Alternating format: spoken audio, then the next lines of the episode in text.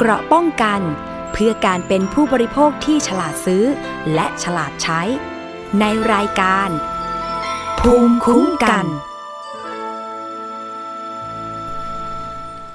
สวัสดีครับ ยินดีต้อนรับคุณผู้ฟังทุกท่านนะครับ เข้าสู่รายการภูมิคุ้มกันครับ รายการเพื่อผู้บริโภคนะครับ ที่จะนำสาระความรู้ มาเตือนภัยคุณผู้ฟังครับ ให้มีเกราะป้องกันในการซื้อสินค้าและบริการ ไม่หลงเชื่อตกเป็นเหยื่อมิจฉาชีพนะครับ วันนี้พบกับผมประพาสเลิศวิไลดำเนินรายการนะครับผม คุณผู้ฟังสามารถติดตามรับฟังและดาวน์โหลดรายการของเราได้หลากหลายช่องทางทางออนไลน์นะครับ ทั้งเว็บไซต์แอปพลิเคชัน Facebook หรือว่าช anel YouTube นะครับ ที่ชื่อเดียวเลยครับไทย PBS Podcast นะครับ สะกดอย่างนี้ครับคุณผู้ฟังครับ T H A I PBS P O D C A S T นะครับไทย PBS Podcast สามารถไปติดตามรับฟังนะครับ ไม่ว่าจะฟังสดก็ได้นะครับ หรือว่าจะฟังย้อนหลังก็ได้นะครับ หรือว่าจะติดตามผ่านทางอนาล็อกนะครับ สถานีวิทยุ ภาคีเครือข่ายของไทย PBS ครับ ที่ดาวน์โหลดรายการของเราไปร่วมออกอากาศนะครับ คุณผู้ฟังครับช่วงนี้นะครับ เป็นช่วงมหกรรมฟุตบอลโลกนะครับฟีฟ่า2022 นะครับ หลายท่านก็จะได้ติดตามรับชม เกี่ยวกับการแข่งขันฟุตบอลในแมตต์ต่างๆนะครับไม่ว่าจะเป็นทีมจากเอเชีย จากยุโรป จากอเมริกาจากแอฟริกานะครับก็มาร่วมแข่งขันกัน รักชอบทีมไหนก็ติดตามเชียร์กันนะครับ แต่สิ่งที่ผมจะนำมาฝากในวันนี้ก็คือว่า ถ้าเกิดท่านไหนนะครับที่ติดตามรับชมเนี่ยทางทีวีนะครับตามกฎของกสทชเขาเรียก must have หรือว่าอ่าแล้วก็ must carry นะครับ ตรงเนี้ยนะครับมันจะมีข้อท้วงติงจากทางฟีฟ่านิดหนึ่งก็คือ เกี่ยวกับการล็อกสัญญาณนะครับที่จะไม่ให้ล่วไหลออกไปนอกประเทศ เพราะว่าเราซื้อลิขสิทธิ์มาถ่ายทอดเฉพาะในประเทศเรา แต่บางครั้งนะครับมันเป็นพื้นที่คาบเกี่ยวตามชายแดนหรืออะไรพื้นที่ต่างๆเนี่ยนะครับทำให้สถานีโทรทัศน์หลายช่อง รวมถึงไทย PBS เองครับต้องมีการแปลงรหัสสัญญาณครับคุณผู้ฟัง ถ้าเกิดว่ารับชมไม่ได้นะครับ ในส่วนของคู่ที่ไทย PBS เราถ่ายทอดเนี่ยนะครับ ฝ่ายวิศวกรรมของไทย PBS เราบอกว่า อยากให้คุณผู้ฟังเนี่ยถ้าเกิดว่าชมไม่ได้แล้วจอมันดำนะครับ ถอดปลั๊กของกล่องทีวีออกมาครับปิดกล่องทีวีของเรานะครับ แล้วก็ถอดปลั๊กออกมานะครับ แล้วก็เสียบเข้าไปใหม่ครับ ให้มันรีบูตนะครับแล้วเดี๋ยวกล่องเนี่ยมันจะเซตสัญญาณเป็นรหัสสัญญาณใหม่ตรงนี้มันเป็นการแปลงสัญญาณเพื่อที่จะล็อกไม่ให้สัญญาณมันล่วไหลออกไปนอกประเทศนะครับ ฉะนั้นเนี่ยถ้าเกิดว่าเกิดปัญหาจอดำรับชมไม่ได้นะครับทำตามที่ผมบอกเลยครับปิดกล่องครับแล้วก็ถอดปลั๊กแล้วก็เสียบแล้วก็เปิดเข้าไปใหม่ครับรับรองว่าดูได้แน่นอน ถ้าเกิดว่ามีปัญหาติดต่อสอบถามได้ที่ 027902111 นะครับเดี๋ยวมีการโอนสายไปที่ฝ่ายวิศวกรรม ให้คำแนะนำในเรื่องของการติดตามรับชมได้นะครับ ช่วงนี้ครับมีใครอยากซื้อขายที่ดินกันบ้างนะครับ คุณผู้ฟังครับ ใครไปติดต่อ ไม่ว่าจะเป็นฝั่งซื้อหรือฝั่งขายนะครับ อยากจะให้ระมัดระวังนิดหนึ่ง มีมิจฉาชีพระบาดนะครับในเรื่องของการมาติดต่อขอซื้อที่ดินนะครับมีคุณลุงข้าราชการวัยเกษียณท่านหนึ่งครับประกอบอาชีพเสริมนะครับเป็นในหน้าค้าที่ดิน เพราะว่าเกษียณแล้วก็ไม่รู้จะทำอะไรนะครับ ก็มีอาชีพเสริมเป็นในหน้าเขาร้องเรียนครับว่าถูกมิจฉาชีพเนี่ยมาทำทีเป็นในทุนครับจะมาติดต่อขอซื้อที่ดินที่เขาประกาศขายอยู่ อ้างว่าจะซื้อจำนวนมากด้วยนะครับ แล้วก็จะให้ราคาที่ดินเนี่ยในอัตราสูง แต่เมื่อเจรจากันไปมาครับ มีการหลอกลวงนะครับให้โอนเงินไปซื้อสินค้าบ้างนะครับ ให้โอนเงินไปเกี่ยวกับเรื่องค่าประเมินราคาที่ดินค่าธรรมเนียมต่างๆ บ้าง หลักหมื่นเลยนะครับ สุดท้ายแล้วครับโอนไปโอนมาในทุนคนนี้ก็ไม่มาซื้อที่ดินตามที่ตกลงกันไว้ หรือเจรจากันไว้นะครับ เดี๋ยวไปคุยกับคุณทวัตครับ เป็นผู้เสียหายจากจังหวัดกาญจนบุรีครับ คุณทวัตสวัสดีครับ ครับ ครับผมคุณทวัตครับขอกับ ไปพบเจอกับมิจฉาชีพรายนี้ยังไงครับผม ครั้งแรกเลยนะครับ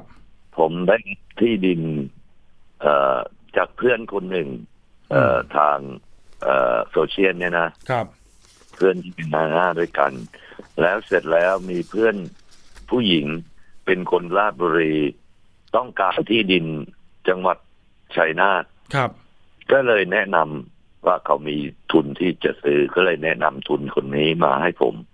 อืมก็คือคุณทวัตมีเพื่อน แล้วเพื่อนเอ่อก็แนะนำคนรู้จักให้อีกทอดหนึ่ง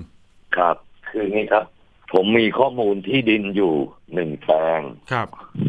แปลงใหญ่ไหมครับพันกว่าไร่โอ้พันกว่าไร่ครับผมพันกว่าไร่จังหวัดชัยนาทครับ ในตอนหลังเนี่ยผมก็รู้จักเจ้าของที่ดินแล้วผมก็ไปหาเจ้าของที่ดินด้วย ครับ คราวนี้ มีคุณชื่อมะลิ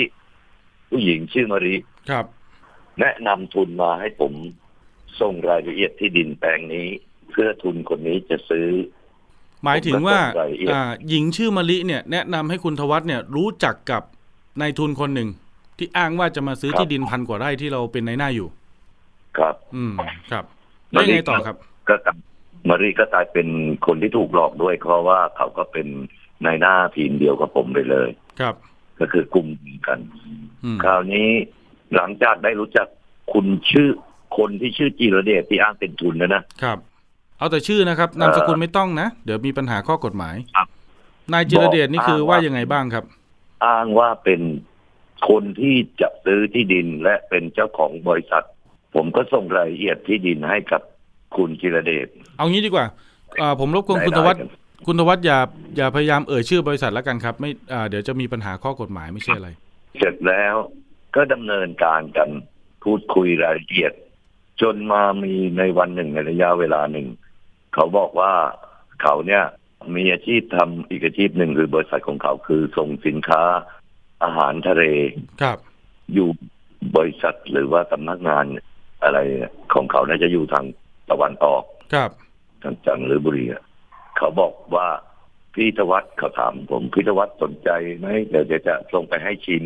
ผมก็บอกว่าโอ้ไม่เป็นไรแล้วครับถ้าของจริงๆมาให้ชิมฟรีๆมันก็ไม่ดีกับผมครับเอ่อถ้างั้นพี่ธวัฒน์ก็ช่วยผมหน่อยแล้วกันโอนตังเป็นค่าปูกับกุ้ง ครับ เขาบอกราคากิโลละไม่กี่ร้อยบาทโดยมันถูกอะเขาบอกให้โอนตังไปเลขสวยๆ ผมชอบเลขสวยๆแปดร้อยแปดสิบแปดบาท ก็โอนไปอืมแล้วผมก็บอกว่าพอดีเลย วันที่สี่สิงหาเนี่ยจะเป็นวันเกิดลูกผมผมจะได้เอามาทำกินกับลูกผมเขาก็บอกว่า ได้ทันอยู่แล้วเพราะผมสั่งก่อนเดือนสิงหาปลายเดือน อันนี้คือโอนไปแปดร้อยแปดสิบแปดบาทถูกต้องไหมฮะ แล้วยังไงพอต่อเลยวันที่สี่หาแล้วอืมก็ยังไม่ได้กุ้ง ผมก็เลยให้คุณมาริตามทวง เพราะว่าผมถือว่าคุณมาริเป็นคน รู้จักคุณเจียเดชมาก่อนครับเจียเขาก็เลยไลน์มาหาผมหรือโทรมาหาผมเนี่ยประมาณเนี้ยบอกว่าโอ้ผมโทรไปที่บริษัทแล้ว บริษัทกำลังเอ่อส่งมาอ้าวก็ไม่เป็นไร ถึงเลยวันไปแล้วก็ไม่เป็นไร คราวนี้เขามาบอกอีกว่า พนักงานช่างน้ำหนักเกิน อืมที่ส่งมาบอกเกินไปเท่าไหร่ล่ะ เกินไปอีกเกือบห้าร้อยอะ ครับพี่มาโอนมาด้วย ไม่ต้องโอนไม่ไม่ต้องถึงอะ ผมก็เลยโอนไป ก็แปดร้อยแปดสิบแปดบวกอีกห้าร้อยก็ประมาณพันสามร้อยกว่าบาท ครับครับยังไม่ได้ อืมอะเราพักตรงนี้ก่อนนะคราวนี้เราไปคุยเรื่องที่ดินต่อ ครับคราวนี้เรื่องที่ดิน อีกตรงตรงเนี้ยผมก็ถือว่ามันมันไม่ยังไม่ได้ของกินไม่เป็นไรเพราะว่าที่ดินนั้นนายหน้าค่าในหน้ามันยังแพงกว่าเยอะอ่าฮะยังได้มากกว่ากันเยอะผมก็เลยยังไม่เคยไม่เคยได้ ติดตามอะไรก็เลยคุยกันเรื่องที่ดินตลอดกันมาทุกเช้า ทุกรายก็เขาก็ซื้อแน่ จนกระทั่งวันหนึ่งเขานัดมาดูที่ดินที่ชัยนาทผมก็ขับรถกันไป รวมทั้งคุณมลิด้วยครับรวมทั้งผู้ใหญ่บ้านที่เอ่อร่วมกันเป็นในายหน้าด้วยกัน ไปถึงที่ดินแล้วก็ไปรอเขาเขาก็บอกว่าจะมาประมาณบ่ายโมงจนกระทั่งบ่ายสามก็ยังไม่มาพวกผมก็เลยตัดสินใจโทรกัน พอโทรกันก็ ก็ก็อัดเสียงกันด้วยไว้ด้วยแหละก็บอกขอโทษทีพิทวัฒน์ผมกำลังติดประชุมอยู่ในประชุมของบริษัทอยู่ครับวันนี้ผมไปไม่ได้แน่แต่บริษัทเนี่ย อนุมัติให้ซื้อแล้วอืมไม่เป็นไรครับ เดี๋ยวผมจะส่งข่าวคืบหน้าให้ ครับพิทวัฒน์กลับกันก่อน ผมก็กลับ ผมเองก็อยู่กาญจนบุรี ส่วนผู้ใหญ่บ้านอยู่ที่สุพรรณส่วนมะลินั้นอยู่ราชบุรีครับ ก็ตามตามไปก็ไม่นัดเจอกันที่ดินเนี่ยก็กลับ พอกลับกันมาแล้วก็ยังประสานงานกันต่อคุยกันมาเรื่อย จนกระทั่งนัดวันที่จะวางมัดจผมถามนิดนึงครับคคุรัณบทวัฒน์หนึ่งพันกว่าไร่เนี่ย คือเขาำอ้างว่าจะซื้อ จะซื้อให้อ่าเหมือนว่าประสานงานซื้อให้บริษัทว่างั้นเถอะ ครับเขาจะซื้อให้ให้ให้เขาบอกเขาซื้อเองนะเขาเป็นลูกชายเขาของบริษัทอ๋อโอเค คราวนี้ตัวมูลค่าที่ดินที่เขาจะซื้อเนี่ยครับ ก็หนึ่งพันสองร้อยหกสิบหกไร่คูณด้วยแสนห้าอืมราคาที่ดินนะแต่ถ้าพวกผมก็จะได้ค่าเปอร์เซ็นต์กันคูณด้วยสามหารด้วยร้อยอะก็ประมาณเกืแล้อบวก็มาแบ่ง เกือบร้อยเก้าสิบล้านอะ ถูกต้องครับครับ ถ้าคูณสามเปอร์เซ็นอันต์นี้นี่เมื่อวันคือก็จะที่ยี่สิบล้านคุณทวัฒน์ก็จะได้ประมาณห้าล้านเกือบหกล้าน ครับครับ ก็จะแบ่งกันประมาณสี่ห้าคนนั่นแหละวันที่ยี่สิบห้าซึ่งวันนั้นเขานัด ตัวเขาเองอะเขาบอกว่าเขาอยู่บ้านอ่างทอง เพราะว่า เขาส่งชื่อที่อยู่มาทั้งหมดเพื่อให้ผมส่งเอกสารก่อนหน้านั้นนะนะครับเอกสารที่ผมถ่ายเอกสารทั้งหมดก็หลายร้อยอยู่สามสี่สิบแผ่นทั้งรูปหน้าที่ดินทั้งโฉนดอะก็เลยต้องส่งสามสี่ที่อยู่ ผมก็เลยทราบที่อยู่เขาอยู่ที่อ่างทองจังหวัดอ่างทองอะอำเภอเมืองอะครับ คราวนี้วันที่ยี่สิบห้าประมาณสองเดือนได้มั้งเดือนไหนครับ เขานัดว่าจะมาวางมัดจำมานะ เดือนไหนครับ เดือนนี้เดือนพฤศจิกาประมาณเดือนตุลาอ่าครับยี่ห้าตุลายี่สิบยี่สิบหรือยี่ห้าเนี่ยครับวันที่มันจะมีอยู่ในไลน์เพราะว่าไม่ได้ไม่ได้ ตกลงมัดจำกันกี่เปอร์เซ็นต์ครับสามสิบเปอร์เซ็นตามข้อตกลง อืม ก็ประมาณเกือบห้าสิบเกือบหกสิบล้าน ครับครับก็นัดนัดหมายกันเจอกันที่วัดป่าใดๆจังหวัดสุพรรณบุรี ผมก็ไปถึงมาริก็ไปถึง แต่ทุกคนก็จะมีคนติดตามมาด้วยนะอืมมีคนไปเพื่อน แล้วก็ผู้ใหญ่ก็มาถึงนัดกันตอนสิบโมง รอกันจนเที่ยงจะโทรติดนะโทรก็ขอรับสายนะเขาบอกว่ากำลังออกมาบ้างอะไรบ้างอย่างเงี้ยนะครับรอกัน จนกระทั่งเขาคิดว่าเรา เรายังรอเขาอยู่อย่างนั้นที่วัดป้าก็จากอ่างทองมาสุพรรณมันก็ไม่ไกลเสร็จแล้วก็ไม่มาเขาก็โทรบอกว่า เอาอย่างนี้ ให้พวกผมนะไปรอที่บ้านเจ้าของที่ดินเลยเพราะเจ้าบ้านเจ้าของที่ดินเราก็รู้จักกันอยู่ ก็อยู่ในสุพรรณครับ อยู่อำเภอเมืองมั้งอยู่แถวท่าเสด็จก็ไปกัน บอกเดี๋ยวเขาจะได้โทรคุยกับไปเจอกันที่นั่นแล้วก็ได้คุยกับเจ้าของที่ดินกันด้วย ก็ไปพอไปแล้ว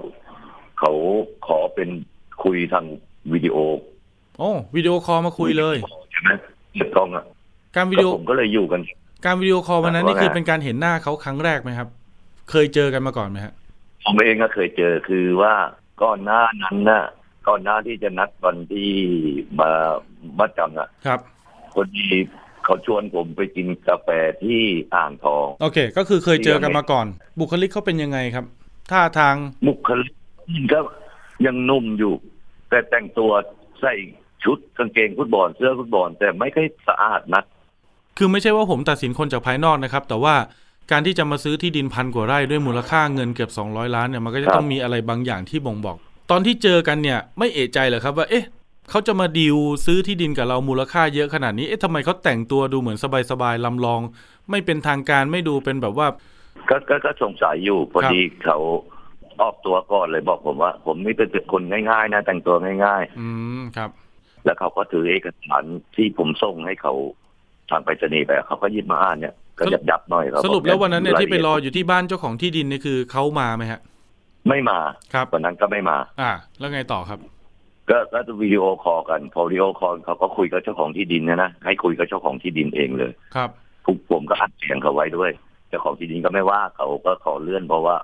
เขาบอกว่าบ้านเขาน้ำท่วมช่วงนั้นน้ำท่วมจริงอ่างทองก็น้ำท่วม อ่าเข้าใจเลื่อนเนี่ยเลื่อนไปวันไหนครับอ่าก็เลื่อนมาเป็นวันที่สิบห้า สิบห้าพฤศจิกาวันที่เลื่อนอีกเหมือนว่าจะเลื่อนไปอีกสิบห้าวันหรือประมาณเนี้ยอ๋อพอเลื่อน อ่าพวกเราก็กลับก็ตกลงเจ้าของที่ดินก็สบายใจว่าเออเขาเลื่อนเขามีเหตุผลในเรื่องของน้ำท่วมครับช่วงนั้นฝนตกน้ำท่วมของท่วมมากครับ อ่า คราวนี้พอเลื่อนก็มาถึงกำหนดกันอีกสิบห้าวันถึงวัผ่านเลื่อนมานะนะก็ให้พวกผมไปคอยกันวันนั้นก็นัดหมายกันเออไปกินข้าวบ้านคุณป้าสมบูรณ์ด้วย คุณป้าสมบูรณ์เนี่ยเขาเป็นเจ้าของที่ดินแล้วเขามาไหมครับทำกับข้าวอ่าแล้วเขามาไหมไม่มาครับ วันนั้นไม่มาและ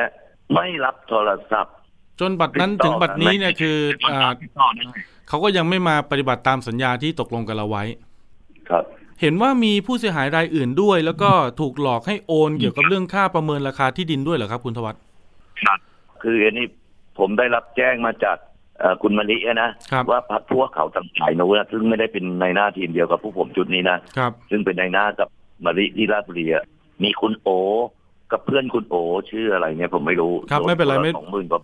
แต่ก็โดนเรื่องโอนค่าอาหารทะเลเหมือนกัน แต่พวกนั้นเขาได้ค่าอาหารทะเลคืนกันบ้างคนละสี่ร้อยสามร้อยอ๋อมาริเองก็โดนสี่ร้อยครับแต่มาริก็ยังไม่ได้ไม่ได้ทวงคืนเพราะมาริก็ก็ก็เห็นว่ามันมีเรื่องค่า ที่ดินอยู่ใช่ไหมเรื่องในหน้าก็เลยไม่ห่วงกับเรื่องตรงนี้ เข้าใจ แล้วก็ยังมีคุณชื่อเปียกอีกโดนห้าหมื่นกว่าบาท ตอนนี้คุณเปียกเนี่ยพยายามจะตามหาตัวของคุณจิรเดชอยู่เนี่ยโดนห้าไปหมื่นนี่เป็นบาทค่าอะไรครับ คุณธวัฒน์ค่าประเมินค่าสมาชิกอะไรประมาณนี้แหละที่เขาบอกว่าผมก็เลยไม่ได้ถามรายละเอียด ผมบอกว่า ผมก็บอกมาลิมาลิที่เธอบอกว่าคนนั้นคนนี้โดนหลอกอะเธอขอให้เบอร์ผมได้ไหมแล้วให้เขาโทรมา ผมให้เบอร์ไปฮะครับ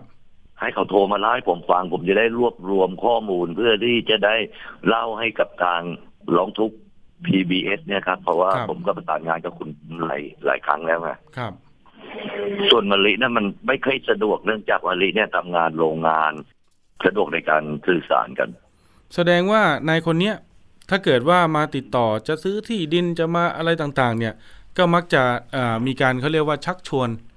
ให้ซื้อสินค้าครัขบองบริษัทเขาอาหารทะเลของโรงงานเขาอย่างนี้ใช่ไหมครับครับบางรายนี่หลงเชื่อครับเยอะหน่อยก็บอกว่าเอ้พี่โอนเงินมาหน่อยเป็นค่าประเมินราคาที่ดิน ครับ อืม หลักร้อยก็มีหลักพันก็มีสูงสุดนี่คือหลักหมื่น ครับ แล้วสุดท้ายนายคนนี้ซื้อที่ดินจากใครบ้างไหมฮะ ไม่เคยซื้อเลยเท่าที่อ่าทราบ แล้วผมก็เลยไปดูเฟซบุ๊กเขาครับ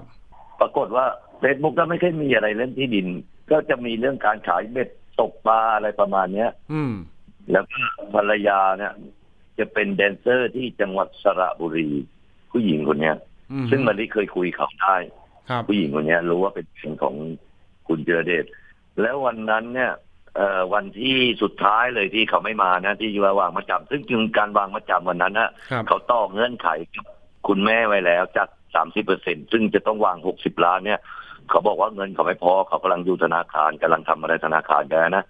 ก็เลย ต่อลงมาเหลือสิบห้าเปอร์เซ็นก็เหลือประมาณยี่สิบเก้าล้านเศษเนี่ยคุณแม่เขาก็ยอมแล้วนะแต่มันก็ไม่มาครับ หลังจากที่นั้นบ่ายมันก็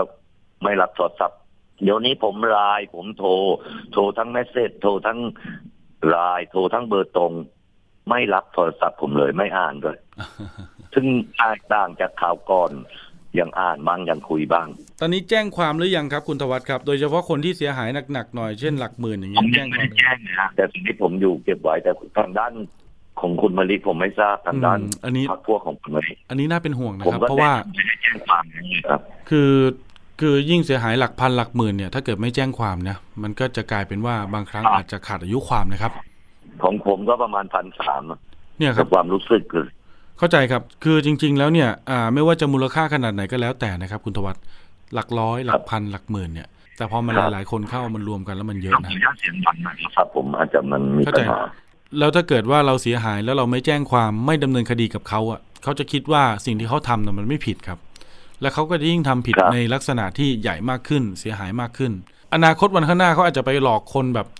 เอาหลักแสนหลักล้านเลยก็อาจเป็นได้ฉะนั้นเนี่ยผมจริง ๆ แล้วผม ผมผมอยากแนะนำว่าผู้เสียหายเนี่ย ถ้าเกิดคุณเสียหายจริงๆอะนะครับ คุณต้องแจ้งความอืมผมก็จะไปแจ้งความเนี่ยพอดีผมเอ่อช่วงนี้รถผมผมไม่มีรถไงผมก็เลยไปอ่าสถานีตำรวจไม่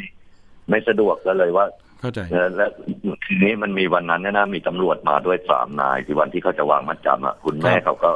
ลูกชายเขาเป็นตำรวจเป็นผู้กำกับด้วยหรือไงนะเห็นแม่บอ่าอกอ่าอ่าแล้วก็มี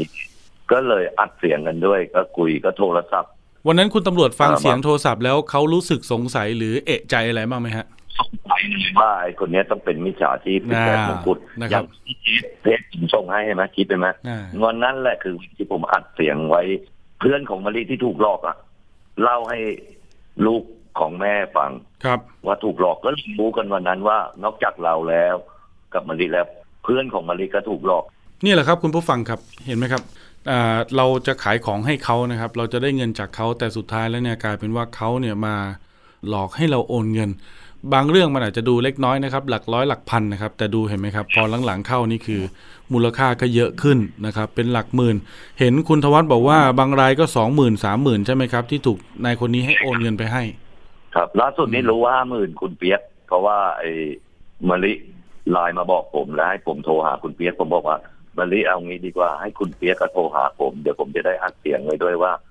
ให้ผมโทรไปอะผมไม่อยากโทรหรอก แสดงว่าเพระคุณเปียกก็เป็นแสดงว่าตอนเจรจาเนี่ย เรามองที่เป้าหมายใหญ่คือเราจะขายที่ให้เขาแล้วเราจะได้ค่าในหน้าเป็นหลักล้านครับเราใช่ครับ เราเลยให้เขาหลักพันหลักหมื่นเนี่ย โดยที่อาจจะแบบว่าไม่ได้ไม่ได้ซีเรียสมากนักกับจำนวนเงินเหล่านี้ถูกต้องไหมครับครับมันเหมือนแบบว่าเหมือนคือวันเหมือนวางแผนกลลวงไว้หรือเปล่า ผมก็เลยรีบไลน์ไปที่คุณมะลิบอกว่ามะลิอืม ถ้าเธอมีเบอร์ของผู้เสียหายในด้านทางเธอเนี่ยนะครับ เธอส่งเบอร์มาเดี๋ยวผมจะได้ส่งให้ PBS คืออย่างนี้ครับได้ไปคุณธวัฒน์ครับในการแจ้งเรื่องร้องเรียนนะ ในลักษณะแบบนี้นะครับ ถ้าผู้เสียหายยืนยันว่าตัวเองเสียหายนะครับ ต้องแจ้งความนิดหนึ่งครับ เพื่อยืนยันว่าตัวเองนั้นเสียหายจริง ๆ นะครับ ทางสถานีเราจะได้มีเกณฑ์ในการพิจารณาได้ว่าอ๋อท่านได้รับความเสียหายจริง ๆ แล้วมีการแจ้งความกับตำรวจ นะครับ เพราะว่าบางครั้งเนี่ยต้องเข้าใจนิดหนึ่งว่าทุกวันเนี้ยคือมันจะมีหลายคนหลายกลุ่มเนาะนะครับที่บางครั้งร้องเรียนมาอาจจะเป็นในลักษณะคือกลันแกล้งผู้อื่น คือครับแจ้งข้อมูลมา แต่ว่าไม่ได้ยืนยันถึงว่าความเสียหายหรือผลกระทบที่เกิดขึ้น ตรงเนี้ยเราเลยอยากให้ท่านน่ะยืนยันนิดหนึ่งด้วยการไปแจ้งความนะครับแล้วส่งหลักฐานครับเพิ่มเติมให้เราหน่อยนะครับแต่วันเนี้ยที่ชวนคุณธวัฒน์มาคุยเนี่ยอยากให้คุณผู้ฟังได้เห็นครับว่า เราจะขายของเนี่ยหลักสิบล้านร้อยล้าน แล้วเราจะได้ค่าในหน้าเป็นห้าล้านหกล้านนะครับ คือมันเหมือนวางแผนให้เรามองที่เป้าใหญ่ แต่มาหลอกให้เราโอนเงินเนี่ยหลักพันหลักหมื่นเนี่ยนะครับทำให้เราอะไม่ครัเอะบใจมากนักนะครับ ตรงเนี้ยมันเหมือนเป็นกลอุบายอะไรบางอย่างนะนะครับ ถ้าเกิดมันเป็นอย่างนี้จริง ๆ เนี่ยต้องระมัดระวังนิดหนึ่งวันนี้ขอบคุณคุณธวัฒน์นะครับ มาเล่าให้ฟังเป็นอุทาหรณ์นะครับเดี๋ยวติดปัญหาตรงไหนเดี๋ยวว่ากันหลังไม้นะครับ ด้วยเวลาจำกัดครับคุณธวัฒน์ครับ เดี๋ยวยังไงเดี๋ยวประสานกัน แต่เดี๋ยววันนี้หน้าไม้ขอบคุณคุณธวัฒน์ก่อนนะครับ ครับผมครับ สวัสดีครับ เนี่ยเป็นความอัดอั้นตันใจนะครับของพี่ธวัฒน์นะครับ ก็อยากจะได้ค่านายหน้านะครับ เพราะว่าที่ก็เยอะนะครับพันกว่าไร่นะครับ ไปเป็นนายหน้าให้เขาเนี่ยมองถึงเป้าหมายว่าจะได้ค่านายหน้าสามเปอร์เซ็นต์เกือบหกล้านบาทคุณผู้ฟัง ถูกชวนให้โอนเงินโอ้โห หลักพันหลักหมื่นนี่รีบโอนเลยครับ กลัวว่าเดี๋ยวจะเสีย connection เสียลูกค้านะครับกลัวว่าเขาจะไม่มาซื้อที่เรา สุดท้ายกลายเป็นว่าไอ้คนที่จะมาซื้อที่แล้วจ่ายเงินให้เรานี่แหละครับเป็นคนที่หลอกเงินเรา ตรงเนี้ยอยากให้ระมัดระวังนิดหนึ่ง อีกประเด็นครับคุณผู้ฟังครับโอ้โห ช่วงนี้ทองคำขาขึ้นนะครับ บางช่วงเกินบาทละสามหมื่นนะครับบางช่วงก็ลดต่ำลงมา แต่ก็ยังไม่ต่ำกว่า 29,000นะครับล่าสุดวันนี้นะครับ ทองคำเนี่ยอยู่ที่บาทละ 29,750 บาท มีหลายคนครับอยากจะลงทุนทองคำครับเพราะว่าเห็นว่าอยู่ในช่วงขาขึ้นนะครับและคาดว่าอาจจะขึ้นไปมากกว่านี้นะครับบางคนที่เขาคาดการณ์ไปลงทุนครับแต่สุดท้ายแล้วเนี่ยไม่ได้รับผลตอบแทนครับ ส่งข้อมูลร้องเรียนมาที่ร้องทุกข์ไทย PBS คุณผู้ฟังเชื่อไหม เกือบ 60 คนครับ โอ้โห มูลค่าความเสียหายของแต่ละคนเนี่ย ส่วนใหญ่จะหลักแสนนะครับ บางคนก็หลักหมื่น หลักพันก็มีครับ แต่มีน้อย มันเป็นกลลวง มันเป็นกลอุบายยังไง เดี๋ยวไปคุยกับคุณเบียร์ครับ คุณเบียร์เป็นตัวแทนหรือและเป็นหนึ่งในผู้เสียหายด้วยจากจังหวัดปทุมธานี คุณเบียร์สวัสดีครับ ครับ สวัสดีครับ คุณเบียร์ไปลงทุนทองคำอะไรยังไงครับเนี่ยทำไมมันถึงเสียหายกันเยอะแยะขนาดนี้ครับผม หมอพอดีเขาชักชวนผ่านทาง Facebook ครับ ครับ แล้วก็ซื้อทองในราคาที่ต่ำกว่าตลาด เป็นการออมเหรอครับ หรือว่าเป็นการแบบว่าซื้ออ่าซื้อแบบไม่เอาทองกินส่วนต่างอะไรอย่างเงี้ยครับผมคือเราเราซื้อกับเขาสิบบาทครับแต่ว่าเราโอนเราโอนยอดเงินของเราไปให้เขาก่อน พออมถึงวันที่นัดก็จะนัดกันว่าจะจ่ายเป็นทองคำแท่งหรือ เอาเป็นเงินสดแบบเนี้ยครับ อืมครับ พอทีนี้ก็ เราก็จะได้กำไรอะบาทละสามหรือสี่พันต่อบาทหนึ่งนะเพราะว่าเราซื้อในราคาสองหมื่นครับห้าพันห้าร้อยแล้วทีเนี้ยก็ผมได้แค่งวดเดียว ได้กับเขาแค่งวดเดียวเพราะงวดที่สองมาเขาเลื่อนนัดนัดจ่ายออกไปเป็นหนึ่งเดือนสองเดือนแล้วก็เดือนที่สามคือเงียบหายไปเลยครับ เขาเป็นเพจร้านทองเหรอครับ หรือว่าเป็นเพจบุคคลหรือยังไงครับ อ๋อเป็นเป็นคือเขามีทำแบบเป็นเป็นเป็นหน้าร้านที่ตั้งเป็นบริษัททองขายขายทองแบบเนี้ยครับ ครับ แต่ผมไม่เคยเห็นหน้าร้านเขาเห็นแค่ Facebook แต่ก็มีคนเคยเล่นแล้วได้ แล้วก็คือฟังต่อเขามาแบบเนี้ยครับถึงได้รู้ดิเชื่อใจถึงได้เล่นเยอะ รู้ได้ยังไงครับว่าคนที่มาบอกว่าเล่นแล้วได้เนี่ยจะเป็นอ่าคนที่ลงทุนจริง ๆ อาจจะเป็นหน้าม้าก็ได้นะคุณเบียร์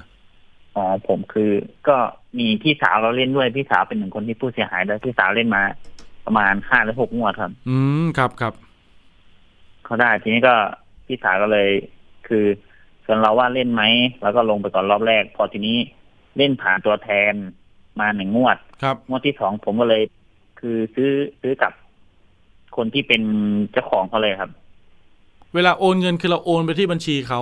อย่างนี้แหละฮะ ใช่เป็นเป็นคือเราโอนไปโอนเงินไปในบัญชี คนที่เขาไอ้นี่เอาทองเอานี่มาให้เราเลยพี่บัญชีนี้เป็นชื่อคนหรือชื่อบริษัทครับ ชื่อคนครับ อืม แล้วพอโอนไปปุ๊บเราเช็คได้ไหมครับ ว่าเงินเราเนี่ยมียอดเท่าไหร่ในในระบบของบริษัทเขาอะไรเงี้ยคือผมถามพี่อีกตัวแทนคนหนึ่งมา แต่เขาเขาก็ขอแบบนั้น แต่เขาไม่ยอมให้พี่อืม ไม่มีระบบให้ดูไม่ยอมใช่ไหมครับให้แบบว่า เอ๊ะเราออมไปใช่ครับทองเท่าไหร่แล้วกี่บาททองกี่บาทเงินอะไรเงี้ยไม่มีใช่ไหมฮะใช่ครับอืมใช่ครับ แล้วเวลาเราโอนไปเอาสมมุตินะ คุณเบียร์สมมุติว่าลงไปสักอะสิบบาทก็เป็นสองแสนห้าหมื่นห้าพันโอนไปวันนี้ครับผมถ้าจะเอาเป็นทองกี่วันได้ฮะ ก็สิบห้าวันครับสิบห้าวัน ครับ รอบแรกสิบห้าวัน ในส่วนของคุณเบียร์นี่ลงไปกี่บาท ของผมทั้งหมดก็ยี่สิบเอ็ดบาท โอ้โหยี่สิบเอ็ดบาทเกือบห้าแสนสิครับเนี่ย ครับผม ครับ เพราะผมก็มีพี่หลาย ๆ คนก็ลงเป็นสิบบาทเอ้ยลงเป็นร้อยบาทบ้างโอ้โหสามร้อยบาทบ้างครับ ครับ ผมถามนิดนึงแต่คือคุณเบียร์เขาว่าพอครบกำหนดครัสิบบผมห้าวันนี่คุณเบียร์อยากจะได้เป็นทองคำจริง ๆ หรือว่าเราจะเอาแค่ส่วนต่าง อ๋อ ผมเอาแค่ส่วนต่างครับอืมเอาแค่เงินเงินทุนกับกับกำไรของเราแค่นั้นครับ ก็คือกะว่าจะเก่งกำไรว่างั้นเถอะ ครับผม อืม แต่มามารอบนี้คือ เขาคือหนีหายเงียบไปเลยอ้าวแสดงว่ามีรอบก่อนหน้าแหละครับ เคยลงแล้วได้ไหมเคยลงแล้วได้รอบเดียวครับ เยอะไหมครับ รอบนั้นรอบนั้นผมลงไปไปไปเจ็ดบาทแล้วได้กำไรมาสามหมื่นเจ็ดบาทได้กำไรสามหมื่นโหครับเยอะนะครับผม เยอะครับ เยอะ พอรอบรอบสองรอบสองวันนี้ผมก็ลงเลย ครับ ลงไปลงลงไปก่อนสิบเอ็ดบาทนะ ทีเนี้ยไอ้สิบบาทสุดท้ายคือเขาโทรมาขออ้อนวอนให้เราซื้อเขาเพิ่มอีกใช่นี่บอกพี่ช่วยหนูซื้อได้ไหมสิบบาทแบบเนี้ย นี่ถ้าเกิดรอบแรกในเนี่ยราคาเจ็ดบาทเนี่ยสคอรังบหผมื่นมห้าพันห้าร้อยตอนต่อทองหนึ่งบาทเนี่ยคือ คุณเบียร์ลงไปประมาณเกือบแสนแปดครับผม ใช่ไหมครับ ได้มาสามหมื่นครับผมก็ตก โอ้โห เกินครัสิบบผมห้าเปอร์เซ็นอีกนะ ครับผม ผลตอบแทเกินครับคือภายในสิบห้าวันได้ไม่ต่ำกว่าสิบห้าเปอร์เซ็นนี่คือสูงมาก ครับ ผม อืม แสดงว่ารอบหลังเราก็ลงอีกสิบเอ็ดบาท แล้วเขาก็รอบมาหลังอ้อนให้เราซื้อเพิ่มอีกสิบบาทคือครับ ผมทั้งหมดก็ยี่สิบเอ็ดบาท เอะใจไหมฮะ ก็รอบแรกคือ คือฝั่งพี่มีมีพี่ตัวแทนอีกคนเนาะเขาบอกว่า น้องไม่โกงก็ทุกคนก็เขาบอกก็ไม่โกงไม่อะไรแบบเนี้ยเขามีแบบมีรองผู้กำกับเล่นด้วย อืมมีสสเล่นด้วย อะเราก็เลยอะ เอาก็เอาเอากับเขาไปสักสิบบาท คือทุกคนทุกคนที่โดนก็คือโดนแบบแบบเดียวกันกับผมหมดเลยครับ รอบสุดท้ายคืออ้อนวอนให้ซื้อ บางคนก็เอาโฉนดที่ดินไปจำไปอะไรแบบนี้ก็เอาเงินไปซื้อทองเพราะเขาเคยได้นะครับ แล้วก็พอเขานัดคือวันที่สิบสิบห้าเดือนนี้นะสิบถึงสิบห้าเดือนนี้เขาจะเอาเงินมาให้แต่คือเขาเงียบหายไปเลย ครับ บริษัทเขาตั้งอยู่ที่ไหนครับคุณเบียร์ เป็นเป็นเป็นบ้านบ้านญาติเขาหรือบ้านแม่เขานี่แหละพี่ผมผมไม่แน่ใจเหมือนกัน ที่ไหนครับ ที่หนองปือครับชลบุรีอะพี่อ๋อชลบุรี แม่เขานี่น่าจะเป็นแบบรองรองรองอะไร บริหารอะไรบริษัทเขานี่แหละพี่ที่ผมทราบมานะเหมือนเป็นรองนายกเขาเนี่ยเหรอครับ คือเขาทำงานเป็นครอบครัวพี่ อืมเขาทำงานเป็นครอบครัวแล้วคือ ตอนนี้คือทุกคนลำบากมากเลย แจ้งความหรือยังครับคนที่คุณเบียร์ครับ แจ้งแล้วครับ อืม แต่คือคดีไม่คืบหน้า ไม่คืบหน้านี่คือเราแจ้งเมื่อไหร่ไม่ใช่แจ้งเมื่อวานนะไม่ไม่ไม่คือทุกคนคือเขาแจ้งมานานแล้วนะพี่ครับ แล้วมีหมายจับแล้วด้วย อืม ที่รู้มาก็คือพ่อแม่เขาก็ยังอยู่บ้านสบายเลยเนาะแล้วก็ส่วนก็หาตัวเขายังไม่เจอแบบนี้ทำไมเราถึงคิดว่าพ่อแม่เขาก็รู้ครับ บางทีเขาอาจจะไปทำคนเดียวก็ได้ ครอบครัวไม่รู้ก็ได้ คือ คือว่าคนที่เขาเป็นตัวแทนเป็นอะไรเขาก็เคยไปเอาทองไปเอาเงินที่บ้านครับพี่ครับอ๋ออ่าพ่อแม่เขาก็อยู่อ่าฮะ พ่อเขาบอกว่าทำก่อนที่ลูกเขาจะหายตัวไป พ่อเขาพูดจากปากพ่อว่าเขาไม่ให้ลูกเขาโดนจับหรอกเขาบอกแบบนี้ครับ ถ้าอยากได้ให้ไปไปฟ้องศาลเอาครับนั่นแหละพวกผมก็เลยพากันแจ้งความถ้าแล้วก็เกิดถ้าเกิดแบบไปนี้มาเขาก็เงียบหายไปเลย ถ้าเกิดแบบนี้ ภาษาบ้านๆเราบอกว่านี่ตั้งใจมาโกงกันชัดๆเลยนะเนี่ย ใช่ครับตั้งใจมาโกงชัดๆเลยถ้าทำแบบนี้พี่นะครับ ก็ที่ชวนคือคุณเบียร์มาคุยวันนี้ครับคุณผู้ฟัง เพราะว่าอยากมาเตือนกันนิดนึงนะครับ ทองคำก็คือทองคำครับ ร้านทองขายเท่าไหร่ อย่าได้ไปเชื่อครับว่าที่อื่นจะมีขายถูกกว่านะครับ ไอ้ที่บอกว่าถูกกว่าเนี่ยหนึ่งคืออาจจะเป็นการหลอกลวงก็ได้นะครับ คุณเบียร์เคยลงถามว่าได้กำไรไหมได้นะครับ นะครับมันอาจจะเป็นการเขาเรียกว่าออยเหยื่อครับคุณผู้ฟัง เพื่อให้เรานั้นลงทุนมากขึ้นมากขึ้นมากขึ้น จนสุดท้ายก้อนใหญ่สุดท้ายนะ เอารถเอาบ้านเอาที่ดินไปจำนองจำนำนะครับ เอาเงินมาลงเท่านั้นแหละนะครับ โดนเลย ลักษณะแบบนี้เป็นเหมือนกันหมดนะครับ ในเรื่องของการฉ้อโกงการทำแชร์ลูกโซ่นะครับรวมถึงพวกแก๊งมิจฉาชีพไอ้พวกแก๊งคอลเซ็นเตอร์อะไรต่างๆ เนี่ยนะครับ คุณเบียร์เงินเข้าบัญชีหรือยังนู่นนี่นั่น โอ้โห เงินหลักร้อยได้กำไร 30 บาทรีบเช็คใหญ่เลยนะครับ บอกเดี๋ยวพี่ลงหลักหมื่นนะพี่ได้สามพันนะครับ ลงหลักแสนพี่ได้สามหมื่นอะไรเงี้ยนะครับ พอพอเราเห็นว่าได้จริงปุ๊บเราก็รีบลงถูกไหมฮะใช่ใช่ครับเออนะครับ ก็อยากมาเตือนภัยกันในส่วนของเรื่องคดีไม่เป็นไรครับเดี๋ยวยังไงน้องอ้อมอุตสาหเอี่ยมสุวรรณตามเรื่องนี้อยู่เดี๋ยวมีกำหนดการที่จะลงพื้นที่ไปสัมภาษณ์นะคุณเบียร์เนาะครับผมวันครับที่หนึ่งวันที่หนึ่งธันวาไปที่กองปราบปรามกลางครับ อ่าเพราะว่ามูลค่าความเสียหายเยอะ แล้วก็ผู้เสียหายก็เยอะด้วย เท่าที่แจ้งมาเนี่ยเกือบครับหผมกสิบคนนะโอ้โห เยอะมากครับคุณก็เบียร์คือคือว่าโดนโดนเยอะกว่านั้นครับ เพราะมีตัวแทนอยู่สิบสิบสองหรือสิบสามคนได้ ก็เดี๋ยวรายละเอียดเดี๋ยวว่ากันนะครับ ในเรื่องของทางตำรวจครับกองผมบังคับการครับปราบปรามเดี๋ยวทีมข่าวเราประสานนัดวันให้ น้องอ้อมอุตสาหก็จะลงครับพื้นที่ไปที่อ่าบ้านของผู้ถูกร้องเรียนด้วยนะครับ ดูซิว่าสภาพเป็นอย่างไรครับแล้วเขาจะคุยยังไงบ้างนะครับ วันนี้ขอบคุณคุณเบียร์นะครับ เดี๋ยวมาติดตามความคืบหน้าทางคดีกัน เดี๋ยวผมจะเอามาอัปเดตด้วยนะครับนะครับผมขอบคุณมากครับ สวัสดีครับที่มาเตือนภัยกันครับ ครับผมของถูกนะครับไม่มีอยู่จริงนะครับ คุณผู้ฟังยิ่งเป็นทองคำเนี่ยนะครับ โอ้โห อย่าได้เชื่อเลยครับ มั่นใจที่สุดคือถือเงินไปครับ แล้วก็ไปซื้อที่ร้านทองครับ ได้ทองแน่นอนนะครับ ไม่เสียหายนะครับ แต่ถ้าบอกว่าเดี๋ยวลงทุนนะครับ เก่งกำไรได้ส่วนต่างนะครับ ตรงนี้ต้องระมัดระวังนิดนึงโดนหลอกกันมาเยอะแล้วครับ สาระความรู้ช่วงถัดไปครับคุณผู้ฟังครับคิดก่อนเชื่อกับดรแก้วกังสดานอัมภัยนักพิษวิทยา และพี่น้ำชนาทิพย์ไพรพงศ์ครับ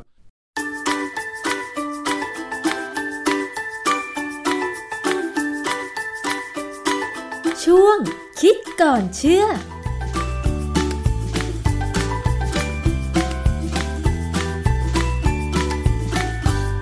พบกันในช่วงคิดก่อนเชื่อกับดรแก้วกังสดานนภัยนักพิษวิทยา กับดิฉันชนาทิพไพรพงศ์ค่ะ เราจะมาคุยถึงสารอะคริลาไมด์ในอาหารกันอีกครั้งหนึ่งนะคะ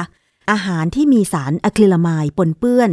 ที่ผ่านการปรุงด้วยความร้อนที่สูงเกิน 120 องศาเซลเซียส หรือประมาณ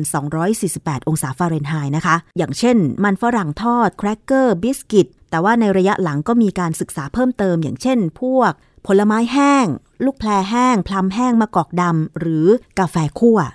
แต่ในเมื่อเรารับรู้แล้วว่า สารไอคริลามายเกิดขึ้นได้จากการปรุงอาหาร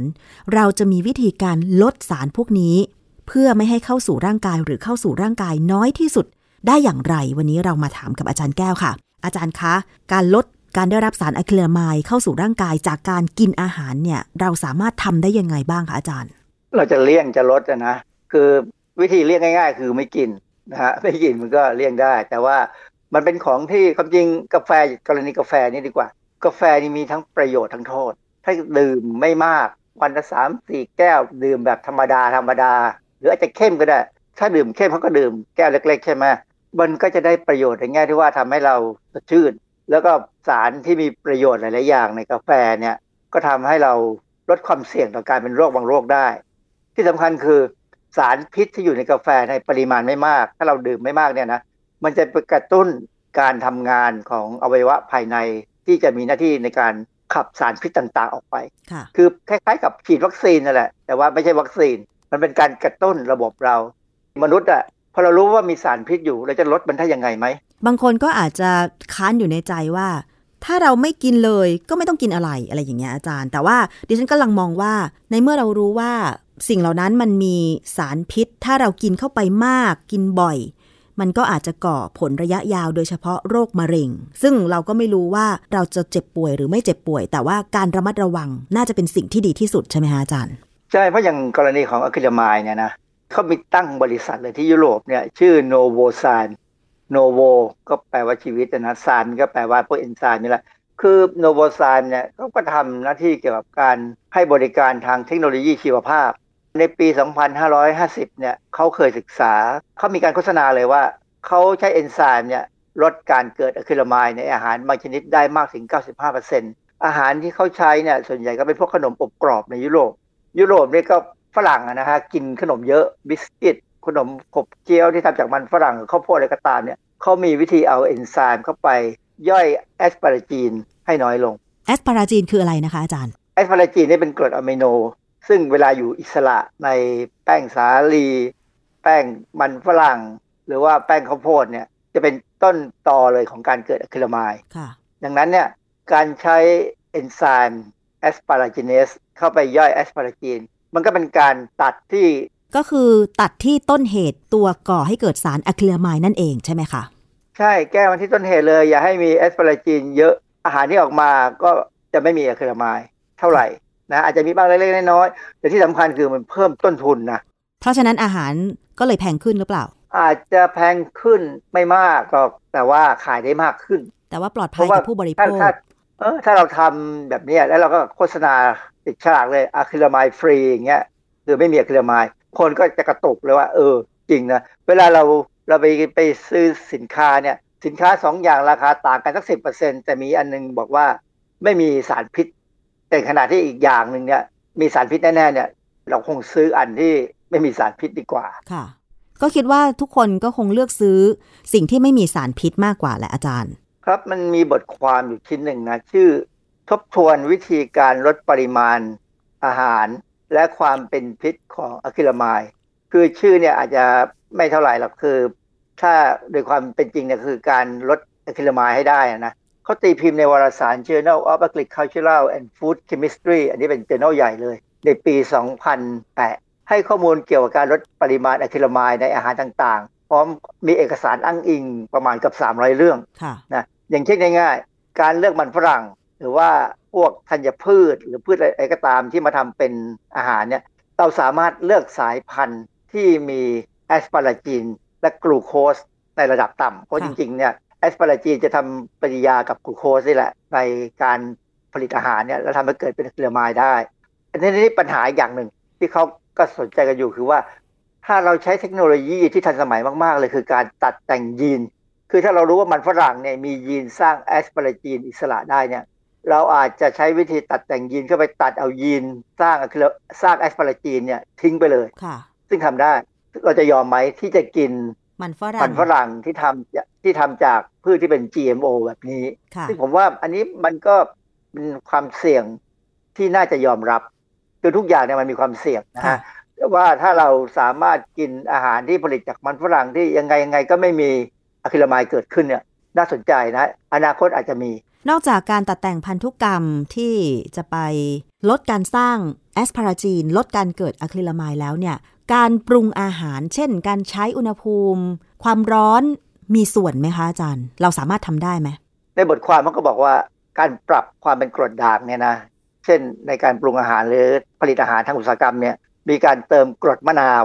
นะเข้าไปเนี่ยแล้วอุณหภูมิที่ทอดเนี่ยก็อย่าให้เกิน 160 องศาเซลเซียสอะคริลามายก็จะเกิดน้อยลงค่ะนะฮะอาจารย์แต่ว่าผลิตภัณฑ์ขนมอบกรอบที่ใช้วิธีการทอดเขาใช้อุณหภูมิประมาณเท่าไหร่ เยอะนะสูงเราเราไม่ได้สังเกตอย่างปลาทั้งโกทอดเนี่ยผมว่าเกิน 160 เกิน 200นะองศาเซลเซียส เป็นไปได้เพราะว่าน้ำมันเนี่ยมันเก็บความร้อนเก่งนะฮะมันมันไม่เหมือนน้ำเก็บความร้อนเยอะมาก เพราะฉะนั้นเนี่ยแล้วเราไปลดอุณหภูมิของน้ำมันที่ทอดปลาทั้งโกะเนี่ยก็คงลำบากนะนะอืมใช่มันไม่ง่าย เพราะฉะนั้นเอ่อความเสี่ยงของการกินอาหารที่เขาทำข้างถนนเนี่ยมันก็เป็นอีกระดับหนึ่ง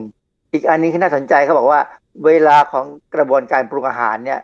เขามีงานวิจัยบอกว่าถ้าเพิ่มระยะเวลาการหมักแป้งด้วยยีสต์เนี่ยออกไปอีก คืออย่างเช่นมันบอกว่าหมักแค่ชั่วโมงสองชั่วโมงเนี่ยอาจจะหมักสี่ห้าชั่วโมงเนี่ยก็บอกลดอะคริลามายได้งานวิจัยบางชิ้นเนี่ยลดได้ถึงร้อยละแปดค่ะ ก็คือการหมักแป้งด้วยไม่ยีสต์ส่วนมากก็คือการทำพวกขนมปังขนมอบกรอบอย่างนี้ใช่ไหมก็คือต้องยืดเวลาการหมักออกไป คือคนบางคนอาจจะมีความรู้สึกว่ายืดเวลาการหมักออกไป มันอาจจะเสี่ยงกับที่แป้งจะบูดอืมใช่นะก็แล้วแต่นะฮะหรือมันอาจจะผิดสูตรเขาเนี่ย แต่ว่าถ้ามีการทดลองทำวิจัยดีๆเนี่ย ก็ช่วยลดได้ แต่ประเด็นปัญหาคือ เราไม่สามารถตรวจหาปริมาณอะคริลามายได้ง่ายๆนะมันไม่ใช่วิธีการตรวจง่ายๆมันต้องระดับอุตสาหกรรมใหญ่ที่เขาทำแล้วก็ส่งไปตรวจตามห้องปฏิบัติการเนี่ยนะอย่างเช่นร้านพวกเบเกอรี่หรือง่ายๆเลยอาจารย์ก็คือร้านกาแฟดริฟที่เป็นการคั่วกาแฟเอง แล้วใช้ระดับความร้อน ความร้อนน้อย กลางแล้วก็ความร้อนสูงอย่างเงี้ยอาจารย์ โอกาสของการเกิดอะคริลามายในกาแฟคั่วอันไหนมากน้อยกว่ากัน กาแฟที่คั่วน้อยๆ จะเกิดน้อยกว่า แล้วกาแฟที่คั่วน้อยๆก็คือ จะมีสารที่มีประโยชน์เนี่ยเหลืออยู่มากกว่าอืเพราะมันไม่ไหม้ไปหมดค่ะนะฮะแล้วรสชาติความหวานที่ผมว่าน่าจะหวานแบบหวานแบบกาแฟนะคงดีกว่า ก็น่าจะลองดูลองเทียบดูกันว่า ถ้าเอาแบบชนิดที่ว่าไม่คั่วรุนแรงไม่แบบเข้มจนกลิ่น แต่กลิ่นมันหอมอะนะเราก็เข้าใจนะฮะว่ากลิ่นเท่าไหร่ไหม้ของมันจะหอมกลิ่นจะหอมมากค่ะอันนี้มันมีงานวิจัยอยู่ชิ้นหนึ่งที่เขาในจากจากที่บทความที่เขาทบทวนเอกสารเนี่ยนะเขาบอกว่ามีการเติมกรดอะมิโนบางอย่างลงไป เช่นไกลซีนลงไปในแป้งขณะทำขนมปังเนี่ยนะมันช่วยลดการเกิดอะคริลาไมด์ได้ ในหลักการก็คือไกลซีนที่คงเป็นรบกวน การทำปฏิกิริยาของแอสปาราจีนกับสารตัวอื่น เพื่อให้เกิดอะคริลาไมด์เนี่ยมันเข้าไปกวนกันอ๋อก็ก็เป็นเรื่องที่ดีนะ น่าสนใจดีนะอาจารย์แล้วไกลซีนนี่มันหาซื้อง่ายยากหรือยังไง เผื่อว่าร้านทำเบเกอรี่จะสนใจ ไม่ง่ายหรอกมันเป็นกรดอะมิโน ซึ่งคงไม่มีคนขายนั่นน่ะสิคือยังไม่รู้กัน เรายังไม่มีงานวิจัยสำหรับผลในเมืองไทย แล้วก็มีการมองคือกรดอะมิโนอิสระพวกเนี้ยบ้านเราขายเขาก็มักจะทำวิจัย ในห้องปฏิบัติการวิจัย ซื้อมาราคาแพงมากพวกนี้บริสุทธิ์จริง ๆ แต่ว่าไกลซีนที่เขาพูดเนี่ยมันเป็นไกลซีนที่ผลิตแบบของอุตสาหกรรม อันนี้ก็เป็นน่าสนใจดีนะฮะค่ะหรืออาจจะมีการใช้สารต้านอนุมูลอิสระ คือการเกิดอะคริลาไมด์เนี่ยมันผ่านกระบวนการหนึ่งซึ่งมีอนุมูลอิสระขึ้นมา เพราะฉะนั้นถ้าเราเติมสารต้านอนุมูลอิสระเข้าไป เช่นในขนมปังจะเห็นขนมปังบิสกิตบางอย่างนะเขามี ใส่ผักลงไปด้วยในผมว่าอันนี้เป็นความคิดที่ดีนะ เพราะผักเนี่ยมันก็มักจะมีสารต้านอนุมูลอิสระค่ะก็ถ้าเรากินพวกบิสกิตที่แบบว่ามีผักผสมลงไปด้วยเนี่ยก็น่าจะดี อันนั้นก็คือเรื่องของการที่เราจะเติมอะไรเข้าไปบางอย่าง ในอาหารประเภทแป้ง เพื่อลดการเกิดอะคริลามาย แล้วน้ำตาลเนี่ยเราใช้ในการปรุงอาหารเกือบทุกชนิดเลยนะ ไม่ว่าจะเป็นคาวหวาน การใช้น้ำตาลนี่มันส่งผลอะไรต่อการเกิดอะคริลามายไหมคะ คือน้ำตาลเนี่ยถ้าเป็นน้ำตาลทรายหรือซูโครสเนี่ยน้ำตาลที่เราใช้เนี่ยปัจจุบันเนี่ยนะมันเป็นน้ำตาลที่เขาเรียกว่าเป็น non reducing sugar ซึ่งจะไม่ใช่ตัวที่จะทำให้เกิดอะคริลามายสักเท่าไหร่ แต่ว่าน้ำตาลที่ทำให้เกิดอะคริลามายคือพวกกลูโคส เพราะฉะนั้นเนี่ยก็ต้องดูซิว่าผลิตภัณฑ์ไหนต้องการที่จะลดก็คือเปลี่ยนน้ำตาล คือบางอย่างก็ต้องใช้น้ำตาลกลูโคส เพื่อประโยชน์อะไรบางอย่างเนี่ยนะก็มาใช้เป็นน้ำตาลทรายแทน แต่ว่าอันนี้ ต้องศึกษาเยอะนะ มันไม่ง่ายหรอกว่าจะจะทำยังไงแล้วดีถึงถึงจะเปลี่ยนกระบวนการผลิตได้ มีการศึกษากันที่เขาบอกว่าการเปลี่ยนเกลือเนี่ย อย่างเช่นปาท่องโก๋เนี่ยเคยได้ยินไหมเคยได้กลิ่นไหมเวลาเรากินปาท่องโก๋เนี่ยมันไม่มีกลิ่นแอมโมเนียขึ้นมาเขาใส่แอมโมเนียด้วยเออเขาใช้แอมโมเนียมไบคาร์บอเนตเพื่อให้เกิดแก๊สแอมโมเนียทำให้ปาท่องโก๋เนี่ยฟูขึ้นมาและกรอบ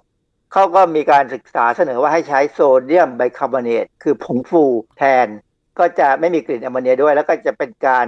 อาจจะช่วยลดอะคริลาไมด์ได้ค่ะแต่ปัญหาคือปาท่องโก๋นั้นก็จะมีโซเดียมสูงก็ต้องเลือกดีๆ คือมันมีงานวิจัยบางชิ้นเนี่ย ซึ่งเขาเริ่มหาทางกำจัดอะคริลามายโดยตรงเลย โดยใช้เอนไซม์เอนไซม์ตัวนี้เขาตั้งชื่อว่าอะคริลามิดีเดสคืออะคริลามายส่วนคำว่าเติมดีเดสเข้าไปเนี่ยเป็นการบอกว่าทำลายค่ะคือคำที่ออกว่า S เนี่ยนะ ความหมายในเอนไซม์ในทางชีวเคมีเนี่ยหมายคือว่าสร้างก็ได้ทำลายก็ได้ เพราะฉะนั้นกรณีเนี้อะคริลามีดีเนสอันนี้คือทำลายอะคริลามายที่เกิดขึ้น แต่ว่าเรื่องนี้ยังยากอยู่อยู่ เพราะว่ามันยังแพงต้องรอให้มีการปรับปรุงว่าจะพัฒนาเอนไซม์นี้โดยการใช้ความรู้ทางไบโอเทคโนโลยีเนี่ยเพื่อผลิตให้ถูกได้ยังไงค่ะแต่ว่ามันก็ใช้ได้เฉพาะกับสินค้าบางชิ้นนะบางอย่างเนี่ยถ้าเราเอาไปใช้เอนไซม์ซึ่งมันจะต้องมีน้ำอะก็ลำบากพอสมควรค่ะที่สำคัญ ผู้บริโภคเนี่ยอาจจะพยายามลดความเป็นพิษของเทลามายที่เข้าสู่ร่างกายเราได้ โดยการเพิ่มอาหารที่มีสารที่เป็นพฤกษเคมี ลดการทำงานของไซโตโครม P450-2E1 อันนี้ฟังแล้วดูเป็นวิชาการเกินไปนะค่ะเอาง่ายๆดีกว่าว่า เราลดการทำงานของเอนไซม์บางอย่างที่จะเปลี่ยนอะคริลามายให้ไปเป็นสารพิษค่ะเช่นการกินกระเทียม กินชา กินน้ำองุ่นผักพวกกระหล่ำต่างๆเนี่ยอาหารพวกนี้จะไปชะลอการทำงานของไซโตโครม P450-2E1 ซึ่งการชะลอเนี่ยก็จะทำให้อะคริลามายเนี่ยออกฤทธิ์น้อยลงค่ะแล้วเราก็จะค่อยๆ จะกำจัดมันได้ดีขึ้นอืมฮะแล้วพวกสมุนไพรและเครื่องเทศต่างๆล่ะคะอาจารย์ช่วยได้ไหมควรได้คืองานวิจัยที่ฝรั่งเขาทำเขาก็เลยไม่ได้ทำเครื่องเทศของบ้านเราอือฮึคือเครื่องเทศส่วนใหญ่เนี่ยมันมีผลทางเกี่ยวกับระบบทำการทำงาน แล้วก็เอ่อ มีผลเกี่ยวกับช่วยปกป้องเอ่อร่างกายจากสารพิษอยู่แล้วอืมจริงๆ เนี่ยนะลึกๆเนี่ยงานวิจัยเนี่ยเขาก็เคยบอกว่าสารต่างๆ ที่อยู่ในเครื่องเทศของบ้านเราเนี่ยในสมุนไพรเนี่ยตัวสารในพวกเนี้ยเป็นสารก่อมะเร็งด้วยเหมือนกัน คือปริมาณน้อยๆกระตุ้นให้เราป้องกัน แต่ถ้ากินมากเกินไปเนี่ยมันจะกลายเป็นสารก่อมะเร็งแทนเพราะฉะนั้นเวลาผมเห็นมีผลิตภัณฑ์เสริมอาหาร ที่เอาสมุนไพรมาอัดใส่เม็ดขายเนี่ยให้คนกินเยอะๆเนี่ย ผมกังวลเรื่องนี้มากเลยว่า อะไรที่กินมากเกินไป มันจะเปลี่ยนจากประโยชน์เป็นโทษซะเปล่าค่ะ แต่ว่าถ้าเราได้สารพวกนี้โดยการกินเป็นอาหารเข้าไป อันนี้ไม่มากเกินไปใช่ไหมคะอาจารย์ ไม่มากนะฮะเราเราไม่ได้ใช้พวกนี้เยอะเรากินน้อย เรากินแค่เครื่องเทศเนี่ยเป็นตัวชูรสปรุงรสทำให้เกิดกลิ่นเกิดรสเท่านั้นเองไม่ได้เป็นตัวหลัก ก็ใช้ปริมาณธรรมดาธรรมดา ดังนั้นเนี่ยฝรั่งเนี่ยเขาค่อนข้างจะเชื่อ บ้านเรานะคนไทยว่าคนไทยเนี่ยเป็นมะเร็งน้อยเพราะว่าเรากินอาหารมีเครื่องเทศ เรากินแกงเผ็ดกินแกง มีกินยำกินอะไรต่ออะไรเนี่ยพวกเนี้ยมีเครื่องเทศมีสมุนไพรเยอะค่ะ สรุปแล้วก็คือถ้าเราจะลดปริมาณสารอะคริลามายซึ่งก่อมะเร็งจากอาหารเนี่ยค่ะซึ่งเป็นสารก่อมะเร็งจากอาหารเนี่ยถ้าในมุมของผู้บริโภคเท่าที่ฟังอาจารย์มาก็คือทำได้ง่าย ๆ ก็คือ เราลดการกินอาหารที่ใช้ความร้อนสูงเกิน 120 องศาเซลเซียส ที่ลักษณะมันเป็นการคั่วที่ไหม้โดยเฉพาะอย่างเช่นกาแฟก็อาจจะใช้แบบคั่วน้อยใช่ไหมคะ หรือว่าการกินอาหารประเภทผักผลไม้ที่มันสามารถไปลดความเป็นพิษของอะคริลามายได้ ในมุมของผู้บริโภคที่สามารถทำได้นะตอนนี้ใช่ไหมอาจารย์ คืออาหารไทยเนี่ยกระเทียมเนี่ยเราใช้อยู่แล้วค่ะก็กินให้มากขึ้น แต่ไม่ต้องไปกินกระเทียมอัดแคปซูล กระเทียมดำกระเทียมอะไรพวกนั้นนะกินแค่กระเทียมธรรมดาที่เราใส่ไปในสับอาหารให้มันเพิ่มให้มันเยอะหน่อยบางทีมันก็อร่อยดีอะนะเพียงแต่ว่าอาจจะมีกลิ่นปาก เพราะฉะนั้นก็ต้องบ้วนปากแล้วก็ใช้แปรงฟันให้ดีๆ ใช้ยาสีฟันที่ดับกลิ่นปากได้ก็จะดีแล้วนะฮะ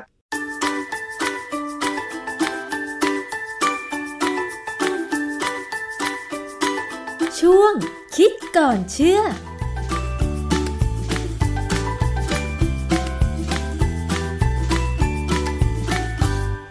ย้ำกันตรงนี้อีกทีนะครับคุณผู้ฟังของถูกนะครับโดยเฉพาะพวกทองคำนะครับอย่าไปหลงเชื่อนะครับว่าจะมีที่ไหนขายได้ถูกมากกว่าร้านทองนะครับถ้ามีอาจจะได้แค่ช่วงแรกๆนะครับช่วงหลังๆ อาจจะเป็นการช่อโกงก็อาจเป็นได้นะครับมีการทำข่าวหลายครั้งและผมก็เคยทำประเด็นนี้เหมือนกัน ก็อยากมาเตือนภัยนะครับในส่วนของเรื่องที่ดินนะครับอันนี้ก็ต้องระวังนิดหนึ่งนะครับใครมาติดต่อขอซื้อต้องดูดีๆครับบางทีอาจจะเป็นคนที่มาหลอกเรามากกว่าจะมาให้ตังเรานะครับทั้งหมดนี้ก็เป็น ภูมิคุ้มกันนะครับที่ผมนำมาฝากคุณผู้ฟังในวันนี้ เวลาหมดลงแล้วครับ วันนี้ผมลาไปก่อน ขอบคุณที่ติดตามครับ สวัสดีครับ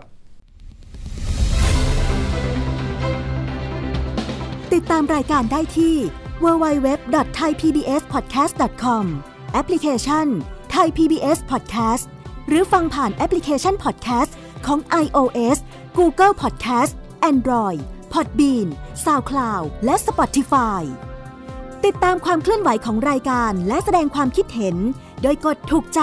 ที่ facebook.com/thaipbspodcast